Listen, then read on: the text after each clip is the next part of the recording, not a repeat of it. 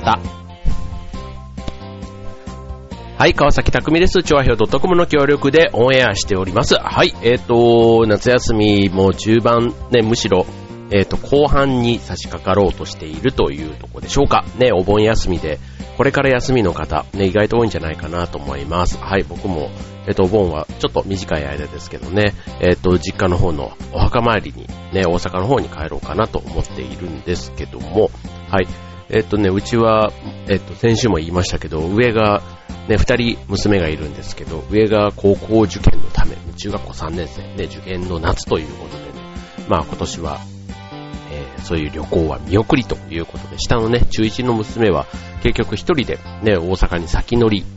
して、ね、そこに僕が後から合流するというね、まあそんな感じなんですけども、まあ大阪までって言えばね、まあまあ、あの、中学校1年生、ね、いい一人旅になるんじゃないかなと思いますけども、はい。まあ、行ったら行ったでね、まあ、いろんないとことかそういった人たちとね、USJ に行くだなんだということでかなり浮かれておりますけども、はい。まあ、それもね、一ついい夏の思い出になるんじゃないかな、なんていうふうには思ってます。はい。ということで、えー、っと、まあ、あんまりね、あの、本当家族でなかなか、意外と中学校以上になると、まあ、子供たちがね、なかなかこう、ついてこないでしょうなんていうふうによく言われるんですけど、いやいや、意外と、あの、多分この、幼い頃の教育が良かったからかわかりませんけど、幸いうちの子供たちはですね、よくついてくるんですね、あちこちにね、ついてきて、まあまあ、それはそれでいいんですけど、まあそれでもなかなかね、やっぱり時間が合わない、うん、それぞれのリズムというか、ね、部活だ、塾だ、勉強、学校だ、ななんかいろいろね、そういったところの、あの、決まり、決まってるね、こう、スケジュールがあって、まあ当然ね、僕も仕事もしてたりしますけども、やっぱりこう、休みを取れるみたいなね、なんかそこのオンオフみたいなところは、やっぱり社会人できちっとしてるじゃないですか。で、一方で学生ってね、まあ、普通の平日と、それ以外でも結構土日も試合だ、練習だ、みたいなところが入ってくると、意外とやっぱり忙しいのは、ね、なんか学生は暇みたいなイメージが昔はあったんですけど、意外と今の学生というか、大学生が暇なのかもしれないね。うん、大学生。うん。まあいや、暇じゃない学生ももちろんたくさんいますけども、うん。比較的時間を、えー、有意義にというか、うん、なんか、えー、自分、ね、旅行とか留学とかも含めてですけども、なんか自分の思いっきりやりたいことにね、没頭できるっていうのは意外と大学の頃かもしれません。はい。ということで、まあちょっとね、前置きがいろいろありますけども、あの、ちょっとテレビの世界に行きますと、まあ夏のドラマ、ね、夏のドラマ7月から始まって、まあまあ今中盤戦、ね、えー、大体まあ夏のスタートのドラマっていうと、やっぱり1本2本ね、こう夏の恋愛というか、ね、そういったものがやっぱりこうあったりするわけですけども、まあそれもね、佳境というかね、まあ、うちの受験生の娘もね、これだけは見たいということで、えっ、ー、と、なんだっけ、恋仲だっけ、ね、ああいったものとかもこう見てたりするわけですけども、はい、まあ、あの、まあこのね、40何歳、ね、恋愛、えー、恋愛経験、多少はね、多少はね、この長い人生、まああったりするわけですけども、まあ、このね、いわゆる純愛というか、こう、なんていうの、ドロドロしてない。まあ、ドロドロしててもいいんですけど、その、パターンっていうのかな？なんか男のパターンって、やっぱりこうね、僕らの時代と今のこの時代って言っても、そんなに大差がないなと改めてね、こう見てると思うわけですよ。で、今だったら福士蒼太くんがね、まあそういう役をやってますけども、ね、時代変われど、ね、こう、男の本能というか差がと言いますか、ね、まあ、そのオン、こうスイッチが入った時とかのね、なんかそこっていうのは、まあまあ、あの、わ、若いなと思うけど、あ、自分もこうだったなっていうね、なんかその、年代、年相応のこう恋愛モードっていうのかな。うん。だからそれはそれで、へえ、へえというか、まあ、ドキドキもしないって言ったら変ですけど、はい。まあ、ただね、やっぱり中高生からしてみると、まあ、それが結構ね、ドキドキして、こうドラマに夢中になっちゃうというわけですから、はい。まあ、ちょっと自分のね、そういう分の年を取ってしまったことをちょっと残念に思いつつも、ちょっと改めて自分にとっても別に今から恋愛の初心を取り戻す必要は全くないんですけども、ちょっと改めてね、ちょっとそんなドラマを見ながら、えー、男の恋愛本気モードみたいなところをね、えー、今日は考察してみたいと思います。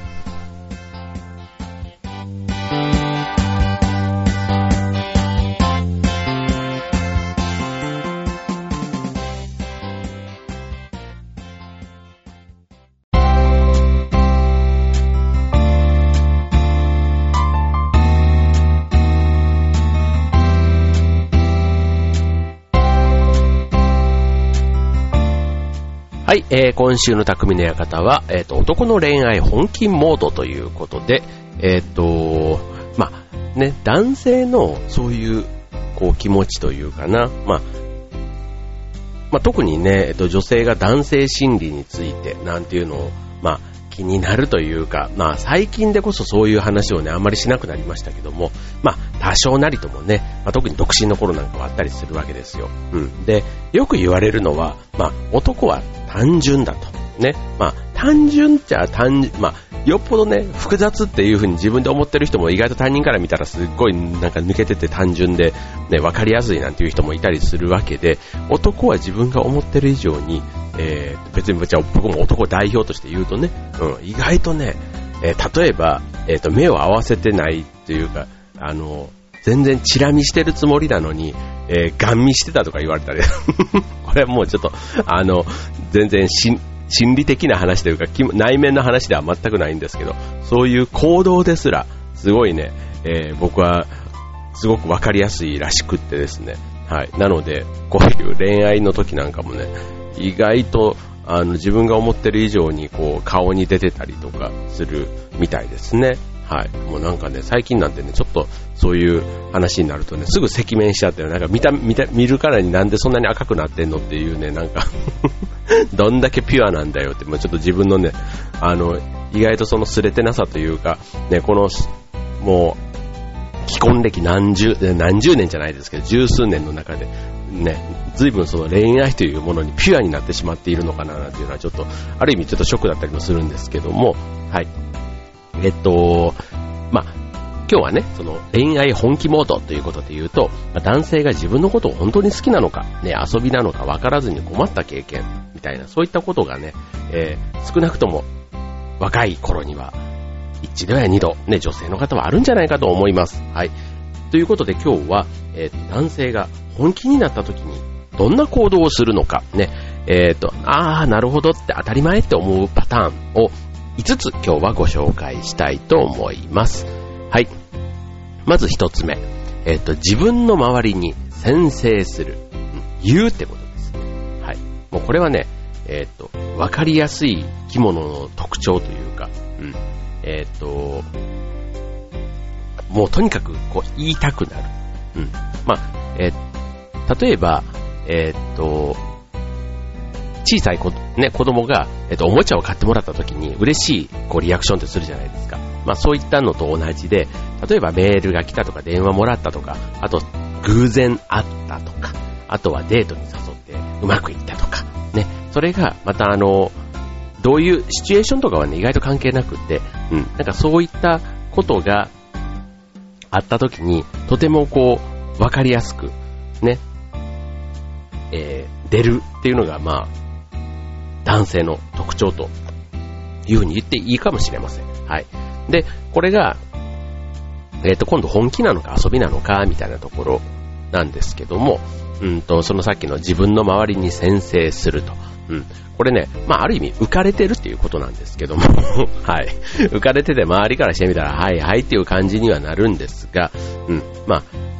ね、今の、今回の、ね、恋は本物だ、じゃないけども、そういった、まあ、宣言をね、したときに、まあ、それが今の時点で、成就しててもしてしてなくても、まあ、とにかくその彼女の良さみたいなところを語り始めるのが、まあ、ね、本気のまず第一歩というふうに言えるかもしれません。はい。だから別にあの、えっ、ー、と、どんなシチュエーションで最初に出会ったかとかそういったことではないんですね。はい。で、えっ、ー、と、二つの傾向というかパターンが実はあってですね、えー、一つは同じように友人に話す場合であっても、面白おかしくこんな女の子と知り合ったなんていうふうに言う場合、うん。つまり、残念ながらこの中にこうリスペクトする部分があんまりないっていうところですね。うん。で、もう一つのパターンっていうのが、遊び以前に単なる体目的の場合だと、逆に、うん、えっ、ー、と、周りには隠していて、うん、自己報告にするという、えっ、ー、と、これ遊びの場合ね、単純に遊びが目的の場合だったら、こういうのがまあ二つパターンとしてありますと。うん、で、逆に本命の場合、うん、は嬉しくて周りに自慢したくなると。うん、で、えー、っと、いうことで、付き合っているけども、2ヶ月以上経過して、えー、っと、彼のね、男性の方の友達とかに自分のことを紹介してくれない、彼女としてね、っていうのがあった場合は、もしかしたら、ちょっと気をつけた方がいいかもしれませんということですね。はい。まあ、要は言いたがりっていうことなんですね。まあ、もちろん言わない人っていうのも中にはいるかもしれませんけども、言わないっていうのは自分に言わないだけで、より親しい、ね、そういった人には、まあ、とかく言う傾向があるということですから、はい。まあ、そこはなんかわかりますね、でもね。うん。ちょっと、あの、ある意味自慢したくなるというか、うん。だと思います。はい。で、続いて二つ目。えー、レスポンスが早い。まあ、これもね、わかりますよね。あの、既読スルーとか、ね、やっぱり、あの、自分に興味がある、好きって思ってる人は、うん。なんかその返事が早いというか、ね、関心を持ってくれてるっていうのはレスポンスの速さで、やっぱり思うとこってありますよね。これ普通の別にあの、えっ、ー、と、メールなんかは電話でもそうかもしれません。はい。向こうは気づいてるのに返事が来ないっていうのはなんかちょっと寂しいなって思ったりするとこですよね。はい。で、これが、えっ、と、大好きな女性からの連絡だったらもちろんね、男性の方もテンションが上がるのはもちろんなんですけども、まあこれね、男性の方からも、えっ、と、早いレスポンスが返ってくるっていうことについては、うん、まあそれはいい脈があるというふうに考えていいんじゃないかなと思いますよね。まあこういうのもね、意外とあの、あるあるっていうか、うん、そうだよねっていうことなんですけども、普通にね、こうドラマの中とかでこういう場面とかがあると意外とね、こうキュンキュンするというか、ドキドキするというか、うん、そういうシーンにうまいことこういうね、ちょっとした、あの、ね、えー、男女関係の進展を表現してる時に使われてるっていうのは、ね、こういう見方はあんまりしてドラマ見る必要は全くないんですけども、はい、あるというのがまあポイントかもしれませんね。はい。えー、っと、はい。で、続いて3つ目。はい。えー、男のプライドを守り誠意を見せるということです。はい。えー、っと、本気の女性に対しては、えー、男はプライドを守るための行動をしますと。うん。例えば、まあ、デート費用をね、えー、割り勘とかにせずに自分が出すと、みたいなところ。まあ、別には割り勘、あのね、全部自分が持たなくてもいいんですけども、あの、まあ、ただね、経済的に自立していることをアピールするみたいな意味合いでは、じゃあ今日は俺が持つよ、みたいなね、感じのこととかね。まあ、ただね、今の、あの、若い世代、意外とね、男女の割り勘が当たり前と。うん。まあ、これはもうあの、実際には、例えば、会社の同期みたいな話とかになってくるとね、うん。同期同士だと、まあ当然収入も全く同じなわけじゃないですか。うん。だから、まあ、将来のね、また蓄えとかそういったことまで考えていくと、もしかしたらね、女性の方がしっかりね、貯めときたいからとかであるかもしれませんけども、うん。ただ、えっ、と、まあ、収入がそんなに変わらない、ね、年齢も同じっていうんだったら割り勘みたいなところも意外とあるかもしれません。昔だとね、この割り勘もね、何十何円まで割り勘をする男がいてとかって言って、なんかよくあのテレビのね、なんかそういうとんでもねえ男みたいな、なんかそういうので出てたりしましたけども、うん。で、あ、何十何円まで割るの結構大変ですよね。まあ、居酒屋とかでもね、これ割り勘にしたらいくらみたいなのを、あの、ね、何十何円まで出してくれる居酒屋と、えー、っと、ある程度4人で傾斜している、最後の、えー、っと、10円単位は全部切り上げ、だから、え、っと、100円4100円の人と4000円の人がいるみたいな。なんかそういったね、えー、キリのいい割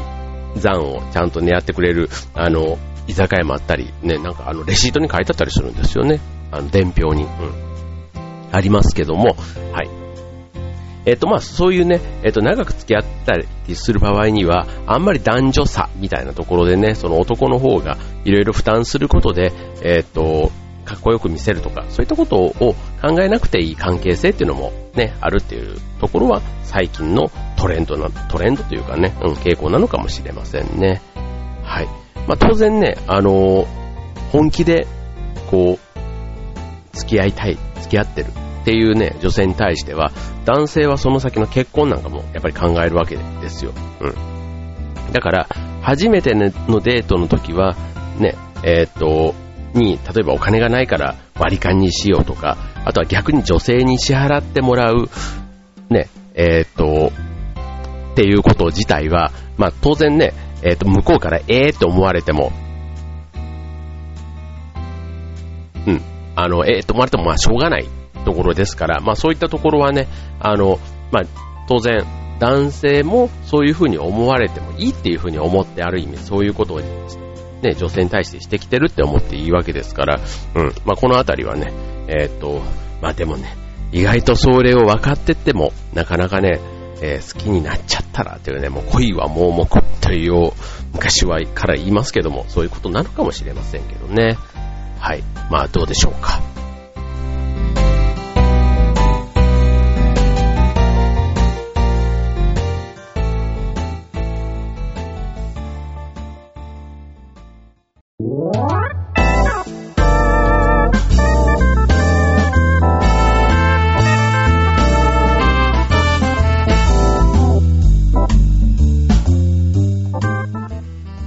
えー、今週の匠の館は男の恋愛本気モードということでね、はい、えっ、ー、と、男が恋愛を本気でした時にどんな行動をするのかということで、はい、続いて4つ目、えー、女性の発言やペースを尊重する。もうこのあたりはね、もうだんだんこう、あの、相手のことを考えるように、自分がどうだけではなくて、相手のことを思いやったりするということですね。はい。まあ、逆にね、こう付き合ってね、えー、後に付き合ったり結婚したりすると釣った魚に餌をやらないみたいなね、そういったあの付き合い始めの関係から、えー、随分変わるみたいなことをね、こう言われたりもしますけども、うん。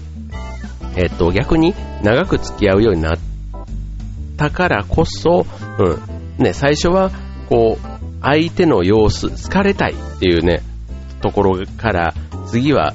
ね、ちょっと慣れてくると、自分のペースをね、相手にこう、合わ合わせてほしいというか、ね、そういったところももしかしたら、あの場合、場面場面によってはあるかもしれませんけども、うん。ただ、えー、っと、最終的には、まあ、女性の発言やペースをね、尊重してくれる、私のペースに合わせてくれるという風になってると、その男性は自分に対して、女性に対しても本気だという風に考えていいかもしれませんね。うん。はい。あと最後、ね、えー、っと、体の関係がなくても追いかける。ね、これはもうちょっとね、えー、っと、大人の話になってきますけども、ね、えー、っと、男の本気かどうかの見極めはもう、ここ、ここに尽きるかもしれない。2回も言いましたけど、ね、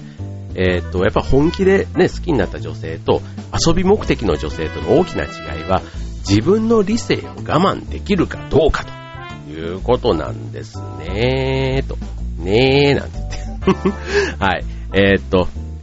まあ男性もその場限りのね、体目的や遊びでないなら、当然ね、その女性に対して真剣な関係を希望している。まあ、要は誠実さをアピール、ね、してくるんですね。まあ、長く付き合ってもらうためにやっぱり信頼関係って大事じゃないですか。で、その時に、やっぱりこう信頼関係って何で築かれるのっていうと、やっぱりその、まじ、真面目というか、誠実さ、自分に対して誠実であると。うん。いうことですね。うん。だから、別にあの、えー、っと、別に体の関係をね、まあ、ちょっとせっかちに求めてきて、まあ、それをね、ちょっと早いよって、こう女性が断った時に、まあ、それをね、えー、っと、まあ、当然ね、落ち込むわけですけども、まあ、それで多分ね、怒ることはない。怒ることはない。落ち込むかもしれないけど、男性はそれで怒ることはないと思うんですね。うん。で、ただ、なぜ落ち込むかっていうと、やっぱり、あの、これが原因で、ね、次会えなかったり、あとは、改めて告白しても振られるんじゃないかとか、そういった不安な気持ちになるというとこなんですね。うん。逆に怒ったりした場合には、やっぱり、なんだよって遊びの目的が強かったりすると、なんだよっていう風になってしまうこともあり得るとですね。はい。まあ、これはね、でもあの、最近のあの、体をうんぬんっていうことで言えば、ね、草食男子とかっていうことにあるように、なかなか男性がなかなかそういう動きをしないっていうのもね、数年というか最近の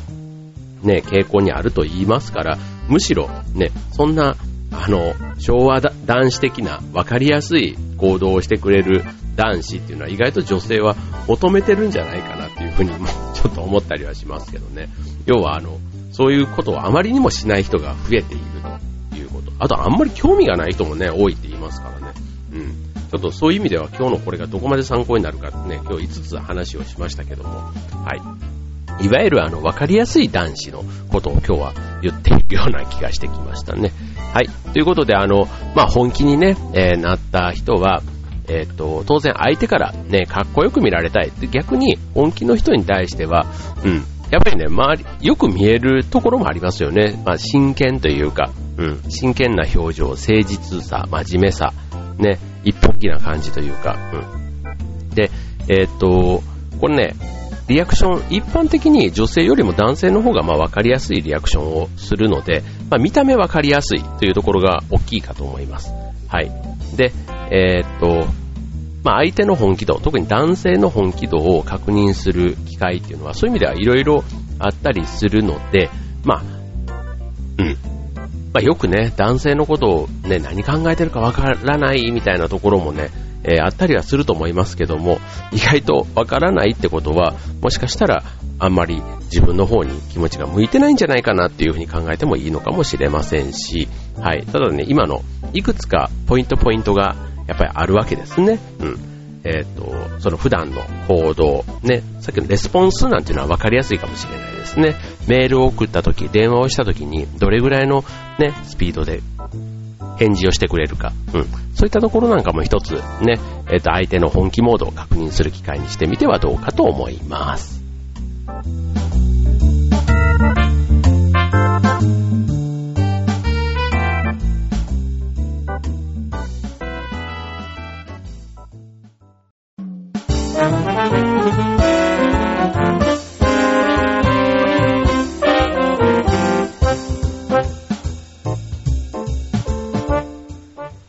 はい、えー、今日の匠の館、えー、恋愛、男の恋愛本気モードということで、ね、ちょっと珍しくこんなテーマで今日はお送りしました。ね、えー、っと、まあ、恋愛の悩みはね、古今東西というか、もうね、昔からもう、それこそ別に、もう、明治時代、じゃあ、その昔も平安時代、縄文時代から多分ね、形変われど、ね、恋愛事情というか恋愛問題というのはね、男と女、オスとメスというかね、それがある限りは延々続いてきた。ただね、延々ちゃんといろいろね、試行錯誤、紆余曲折しながら、ね、今のこの現代まで繋がってるって考えると、まあ、形変われど、ね、もうコミュニケーションの仕方なんてね、本当にもうあのメール、ね、えっ、ー、と、インターネットの時代に入ってきてからは随分ね、やり方が変わってきたかと思いますけども、まあ最終的にはね、その中身は人間がね、関わっているとこっていうことで言えば、本質的なところはそんなに昔とも変わってないのかななんていうのはね、今日ちょっと話をしながらも改めて思いましたけどね。はい。まあ、ただね、本当にあの、日本人がちょっと元気がないって言ったらいいのかな。なんかそういう恋愛に対して結婚に対して、ね、なんか人と関わることに対して、ちょっとあの面倒がっているみたいなところが、最近の記事なんかでもちょこっと見る機会はあるんですけども、そこがちょっとね、えー、不安というか寂しいなと。ね、人、えっ、ー、と、みんなというか相手がいるより一人が楽みたいなね、自分だけがでいいみたいな、なんかそういったところがね、意外とその、あの、カップルにならないっていうというのでね、うん。全然なんか同性と、あの、過ごしてる方が楽しいとか、まあそれはそれ楽しい部分はたくさんあるんですけどね、なんかちょっともう恋愛というのが一つの楽しみの選択肢からなんかなくなってきてる人もいるなんていうことをちょっと聞いて、うん、それはそういう人もね、中には昔からもいるのかもしれないですけども、なんかね、そういうのが、こう一つの、えっ、ー、と、グループじゃないけども、うん、こうある意味市民権を得るような状態になっててっていうのも、うん、なんかちょっと、あのー、寂しいなというか、ね、このまま少子高、別に少子高齢化対策のために恋愛しましょうって話ではないんですけども、はい。えー、と、なんかね、恋愛はそこそこしてていいんじゃないのって いうふうにあの、思うんですけどね。はい。ということで、えー、っと、まあちょっとね、男の心理、えー改めて、そんなに目新しい話はありませんでしたけども、えー、夏の恋を成就させたいと思っている、え、女性の皆さん、あとはそういう風に、ね、まあ男性でもいいかもしれないですね。男性もね、こういったことを女性にね、わかりやすくね、伝えると、うん、もしかしたら女性の方も改めて気づいてくれるかもしれませんというところで、はい、えー、っと、まあ、楽しい夏、引き続きお過ごしください。はい、今週の匠の方は、ここまで。バイバーイ。